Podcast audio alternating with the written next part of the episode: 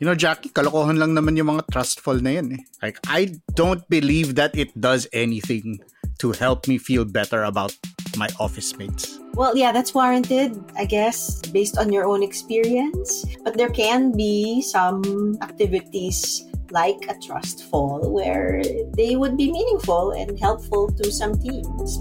We've seen some of that. Kailangan mo ba ng mas makabuluhang chismisan sa pantry? Listen to more conversations about work, both hot takes and thoughtful takes, with me, Carl Javier, and Jackie Caniza on The Imaginable Workplace. Check it out on Spotify and wherever else you listen to podcasts.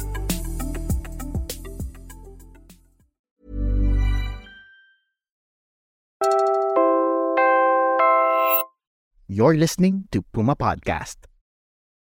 Hi, I'm Franco Luna, Puma Podcast. You're listening to Teka Teka News. In this episode, Sa mga nakalipas na buwan, nakita natin ang pagbaba ng presyo ng bilihin sa iba't ibang mga sektor. Napatunayan natin na kayang maipababa ang presyo ng bigas, karne, isda, gulay at asukal. we talk about the prices of basic goods in this bagong Pilipinas era, as the president says.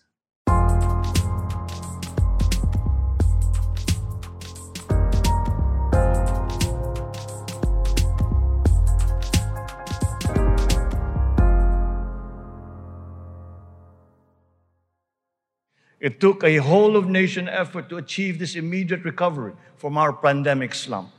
Unity was what made us rise once more. Nagsisimula pa lamang tayo. Ang pagbangon ng ating bayan ay magpapatuloy pa. With this in my heart, I know that the state of the nation is sound and is improving. Dumating na po ang bagong Pilipinas. Maraming salamat po sa inyo. You just heard President Bongbong Marcos at his second State of the Nation address on July 24th, 2023. Tugma ba ang sinabi niya sa reklamo ng bulsa ng maraming Pilipino? Mag-recap muna tayo ng ilan sa mga naging problema sa pagkain na naranasan natin sa nagdaang taon tulad ng pagtaas ng presyo ng asukal, sibuyas at langis. we were already contemplating another importation because we all finally saw how big the production dropped.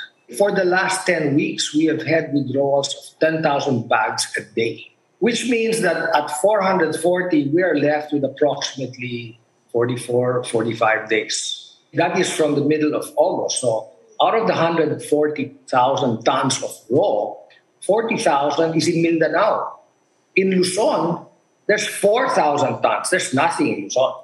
We are 150 kilometers to the nearest port, and then you have to send it all the way to Manila, which will bring up even further the price. That's what Paulo Lobregat told senators at the hearing earlier this year. He is president of the Philippine Sugar Millers Association. ang cost of production ay uh, rereklamuhan tayo ng magsasaka in terms of fertilizer, in terms of chemicals, fungicide, and everything.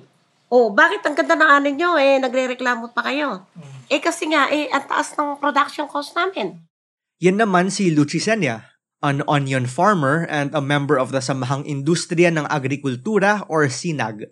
She spoke to us in February of this year about the rising prices of onions.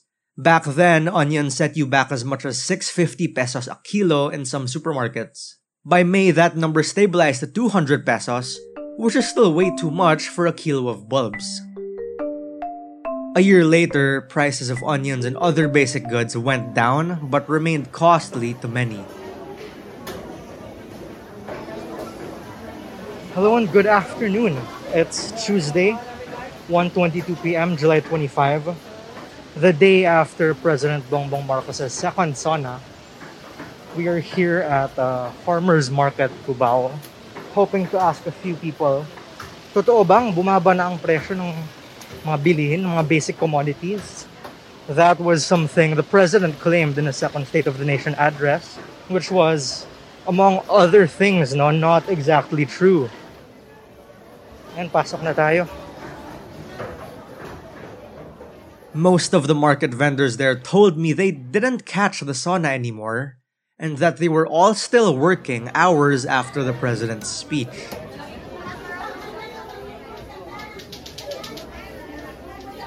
Yung mga nakaraan po kasi talagang napakataas ng presyo. Nahirapan din kami magpresyo kasi hindi naman kumun tumaas yung mga bilihin. Bawa, katulad ko na nagtitinda.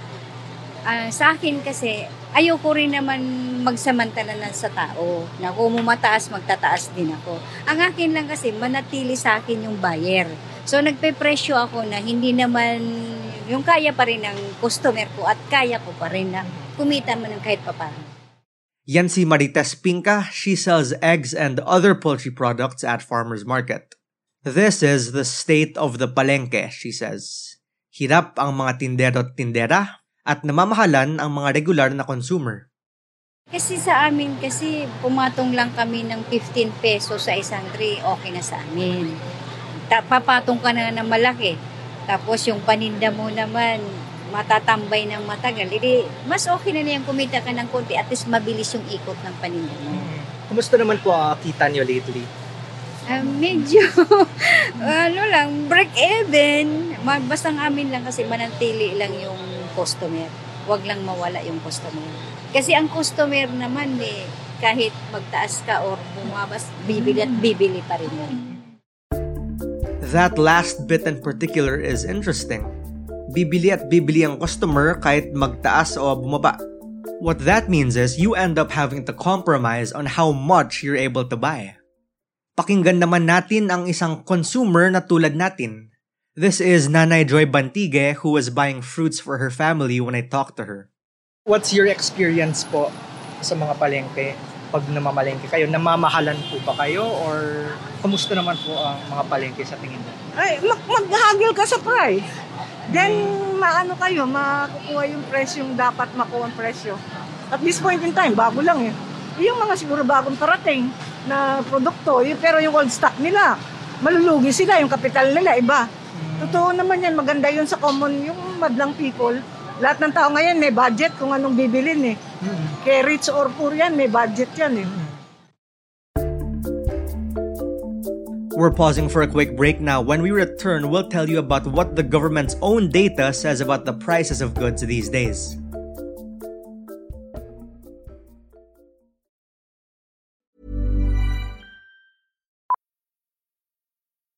Millions of people have lost weight with personalized plans from Noom, like Evan, who can't stand salads and still lost 50 pounds.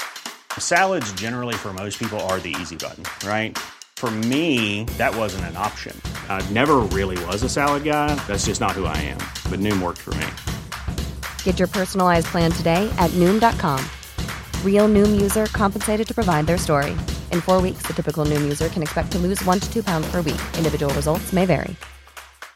If you're looking for plump lips that last, you need to know about Juvederm lip fillers. With Juvederm Volbella XC and Juvederm Ultra XC, your lip look, whether it's subtle or bold, can last up to one full year with optimal treatment and no additional maintenance. Find a licensed specialist and see if it's right for you at juvederm.com today. That's J U V E D E R M.com. Add fullness to lips in adults over 21 with Juvederm Volbella XC or Juvederm Ultra XC. Do not use if you have severe allergies or a history of severe allergic reactions, or if you're allergic to lidocaine or the proteins used in Juvederm. Tell your doctor if you have a history of scarring or taking medicines that decrease the body's immune response or that can prolong bleeding. Common side effects include injection site redness, swelling, pain, tenderness, firmness, lumps, bumps, bruising, discoloration, or itching. As with all fillers, there's a rare risk of unintentional injection into a blood vessel, which can cause vision abnormalities, blindness, stroke, temporary scabs, or scarring. For full important safety information, visit juvederm.com.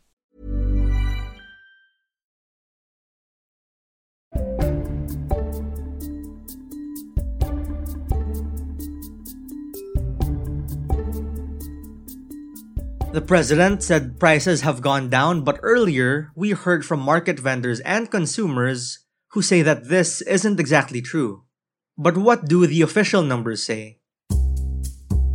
We pulled out data from the Philippine Statistics Authority so you don't have to.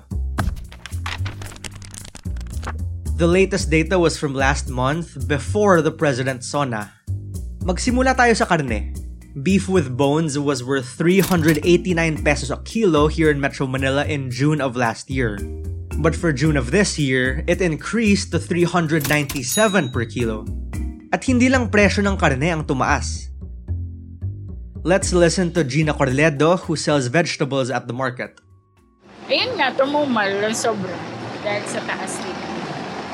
So pati yung kita nyo, yung take home nyo, Wala talaga, walang kita. ano yun, minsan break even na lang? Oo, minsan si- eh, talagang zero balance, minsan abono pa. PSA data puts the average prices of ampalaya, cabbage, and carrots in NCR at 84 pesos as of end June last year. End June this year, they were at 93.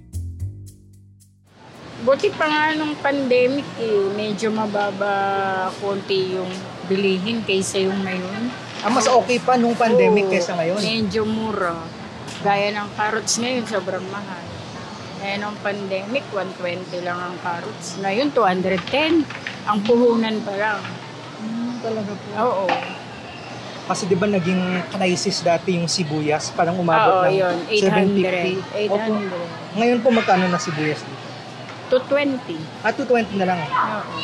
So, ah, buti yung sibuyas medyo bumaba naman. Oo.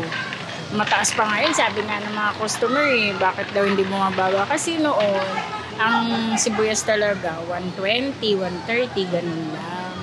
Eh ngayon, halos hindi pa bumabalik yung dating presyo. I asked Gina straight up, ano ang state of the palengke sa ngayon? Here's what she said. Matumal na, mataas pang mga presyo. Hmm.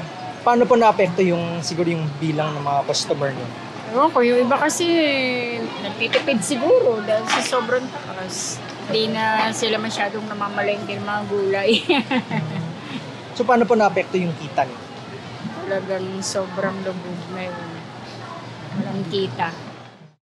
One last example, ang star sa hapagkainan ng mga Pinoy, bigas.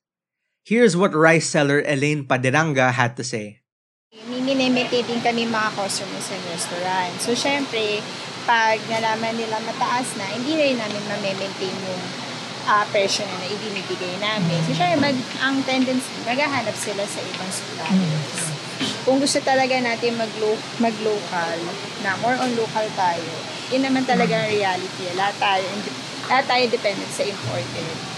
So, yung shifting natin into local, gradual pero masakit.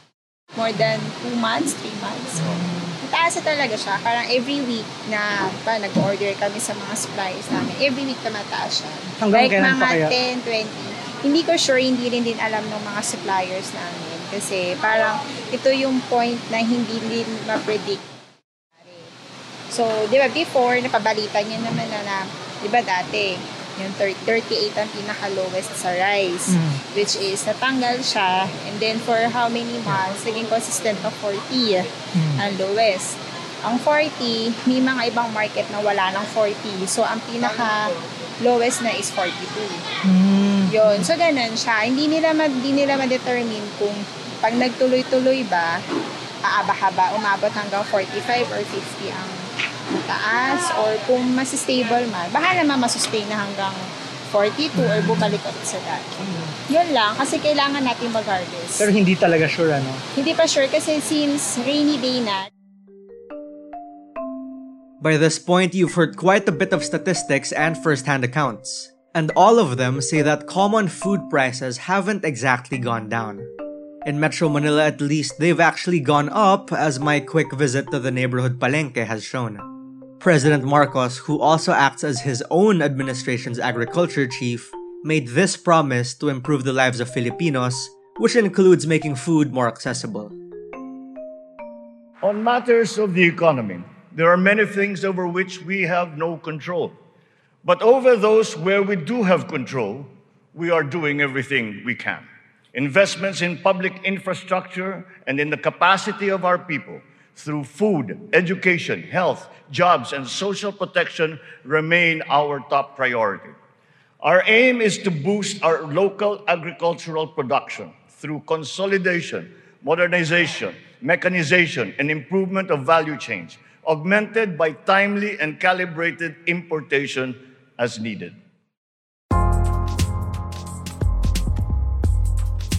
And that was today's episode of Teka Teka News. Again, I'm Franco Luna.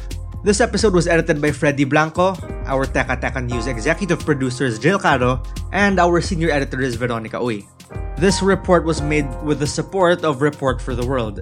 If you like this episode, share it with a friend or two.